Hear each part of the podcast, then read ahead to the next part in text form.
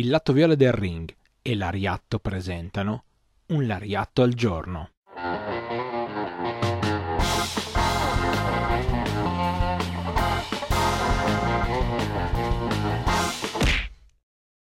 Benvenuti tutti a un nuovo appuntamento con un Lariatto al giorno, io sono Stefano, una delle voci di Lariatto, sono qua anche oggi per raccontarvi qualcosina che vi faccia venire voglia di affrontare il tema gigante, enorme del puro reso. È un tema gigante, lo so, ma è grazie anche a queste piccole perle che vediamo ogni mattina alle 8, dal lunedì al venerdì, che potete magari iniziare per cominciare proprio ad andare a scoprire e poi la conoscenza vi farà venire voglia di altra conoscenza e così via. È un processo che è praticamente infinito ed è un processo che noi possiamo anche aiutarvi nel tempo presente con il nostro programma che tutti i martedì alle 18 va in onda sul canale Twitch del lato vero del ring perché noi parliamo dell'attualità del pur reso, mentre qua andiamo un pochino alla ricerca di cose che sono magari nel passato. In questo caso volevo proprio andare a vedere quali erano stati i primi campioni Gaijin, quindi i primi campioni che non hanno fatto, che non sono giapponesi, ma che vengono in realtà dall'estero. E per estero potrebbe essere praticamente qualsiasi cosa, anche se scopriremo che in realtà un pochino l'estero per loro è Inghilterra e Stati Uniti, ma queste sono cose che insomma sono anche abbastanza ovvie. Veniamo quindi al primo che ha preso il titolo Triple Crown della All Japan Pro Wrestling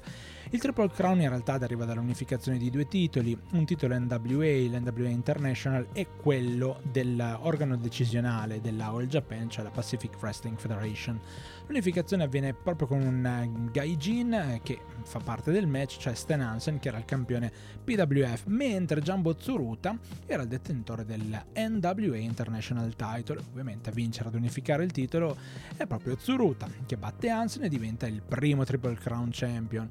mentre invece il primo Gaijin a vincere quella cintura è Terry Gordy, oltre un anno dopo è al termine del secondo regno del campione da campione di Jumbo Tsuruta. Terry Gordy, tra l'altro, si contende la cintura anche con Stan Hansen in una faida che lo vedrà perdere il titolo dopo tre giorni, ma anche riguadagnarlo, sei settimane dopo, sempre ai danni di Stan Hansen.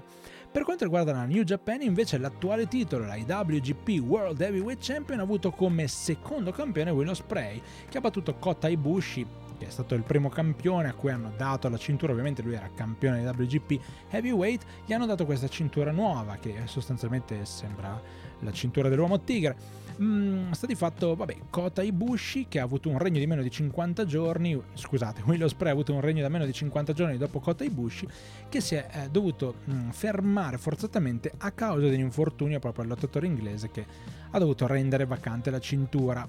poi sappiamo com'è andato il suo tentativo di riprenderla, però per il momento insomma l'unico piccolo regno è stato questo da circa 50 giorni. Il precedente titolo, eh, quello IWGP Heavyweight invece è stato vinto per la prima volta da un Gaijin nel 1989, quando Big Van Vader ha preso la cintura vacante alla fine di un torneo, battendo in finale Shinya Hashimoto. Quindi, insomma, si va indietro nel tempo anche in questo caso, così come per il Triple Crown. Sì, ne manca una. Manca la Pro Wrestling Noah che nel 2000 ha iniziato il suo percorso con il proprio titolo, il GC- GCH Title, titolo che è stato vinto per una sola volta da un Gaijin, da chi? Quasi quasi non ve lo dico, ma lo avete visto già nella foto di presentazione? E quindi sì, è proprio lui, è Eddie Edwards che ha tenuto per 118 giorni questo titolo che è molto più prestigioso di lui, ma questo è un altro ragionamento. Grazie davvero di cuore per aver seguito, continuate a seguirci perché ci saranno tantissime altre statistiche cose molto interessanti sul mondo giapponese, quello ovviamente del puro reso che noi vi raccontiamo tutti i giorni, tutte le mattine alle 8 del lunedì del venerdì con un lariatto al giorno. E così, se continuate a seguirci, ne saprete sempre di più e avrete sempre più curiosità da sfamare. Grazie di cuore, ci risentiamo alla prossima.